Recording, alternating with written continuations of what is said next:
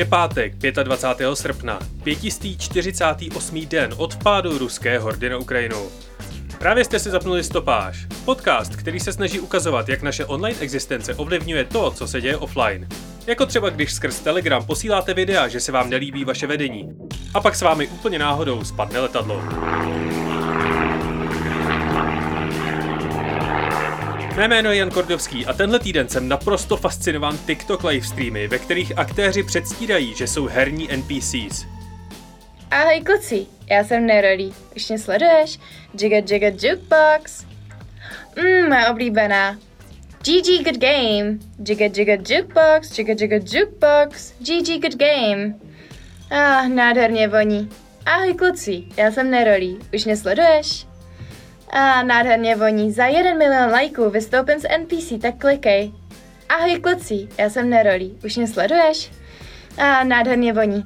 A nádherně voní. TikTok, TikTok, TikTok. Mám tě ráda. Oh, thank you, baby. I love you. Yes, yes, yes, yes, yes, yes. Balloon. Balloon. Thank you, baby. I love you. I love you. Mm-hmm. A crown, yes. You gotta feel like a queen. Mm-hmm. The queen of NPC. Hee haw, yes. You gotta feel like a cowgirl. Let me write it. Uh-huh. Good afternoon, baby. To you too. Uh-huh. Oh, thank you, baby. I love you. Yes, yes, yes. Upřímně, provozovat vlastní OnlyFans mi přijde trochu důstojnější. No ale kromě padajícího Prigožina a kymácejícího se Blaška se v Big Tech světě tenhle týden nic vyžadující zásadní rozhovorový rozbor nedělo. A protože jste všichni, kdo ví kde a podcasty tolik neposloucháte, přišla by mi škoda utopit nějakého zajímavého odborníka jenom jako výplň. Takže tentokrát jsem pro vás jako každý týden připravil přehled těch, alespoň podle mě nejzajímavějších zpráv z uplynulého týdne, a pak pro vás natočil pár zvuků do toho aktuálního apokalyptického vedra a atmosféry konce prázdnin.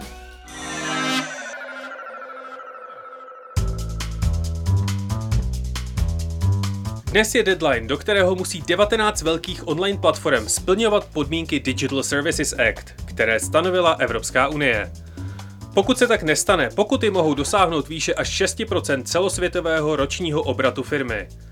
Jednou z velkých změn je například povinnost nabízet uživatelům feed, který neovládá algoritmus, ale je čistě chronologicky poskládaný z lidí a institucí, které sledujete.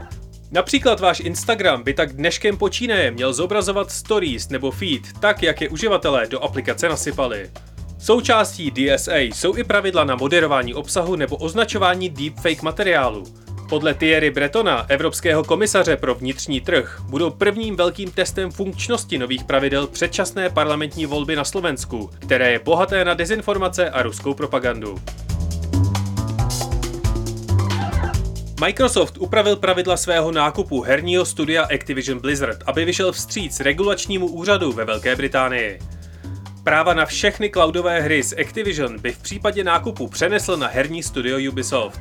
Britský regulátor má do 18. října, aby se vyjádřil, jestli mu to k povolení nákupu bude stačit. Netflix oznámil, že po ukončení svého programu na půjčování DVDček nebude chtít disky zpátky.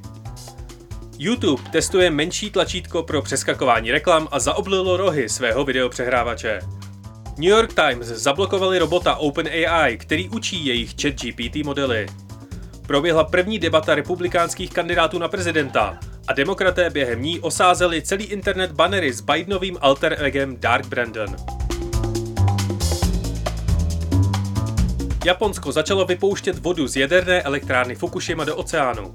Čína okamžitě po otevření ventilů oznámila, že zakazuje import všech mořských plodů původem z Japonska.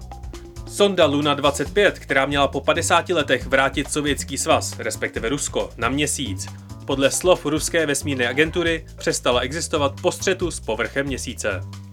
Naopak, indická sonda Chandrayaan 3 přistála na jižním pólu v pořádku a Indie se tak po Spojených státech, Číně a Sovětském svazu stala čtvrtou zemí, která na měsíci přistála. Kanada se snaží vypořádat s nejhorší sezónou požárů v historii. Letos jich bylo zaznamenáno přes 5700 a dohromady schořelo přes 137 000 čtverečních kilometrů, což je pro představu přibližně 4,5 tisíce bruntálů. Ideální situace pro maximalizaci užitečnosti sociálních sítí v šíření informací a zpráv. Ale Meta i nadále trvá na tom, že se nehodlá dělit o své zisky se spravodajskými institucemi, jaký ukládá nový kanadský zákon, a zprávy v Kanadě nadále svým uživatelům nezobrazuje. A co se stalo ještě? Po 25 letech se změní hlas Mária. Good play! bye bye! Alright, see you later. Bye bye. Mamma mia. Charles Martinet, který Mariovi skřeky doposud nahrával, se stane Mario ambasadorem. Ať už to znamená cokoliv. Švýcarští vědci vypustili balón, který měřil v jaké výšce klesne teplota atmosféry na nulu. Stoupat musel až do výšky 5300 metrů, nejvýš od roku 1954, kdy experiment poprvé vzniknul. Výrobce čipů ARM nepůjde na domovskou burzu ve Velké Británii, ale rovnou ve Spojených státech. Threads spouští webovou verzi, stále pouze mimo evropský trh. Na letních festivalech v Rakousku se objevily stánky, ve kterých obdržíte roční jízdenku na veškerou hromadnou dopravu zdarma, pokud si na sebe necháte vytetovat design s nápisem Climatikit. Farmář z britského ostrova Hailing prosí, aby se turisté přestali fotit nazí v jeho slunečnicovém poli a v Tennessee se narodila žirafa bez žirafích skvrn. No a jak jste možná pochopili z výběru zpráv, opravdu se toho o moc víc neděje.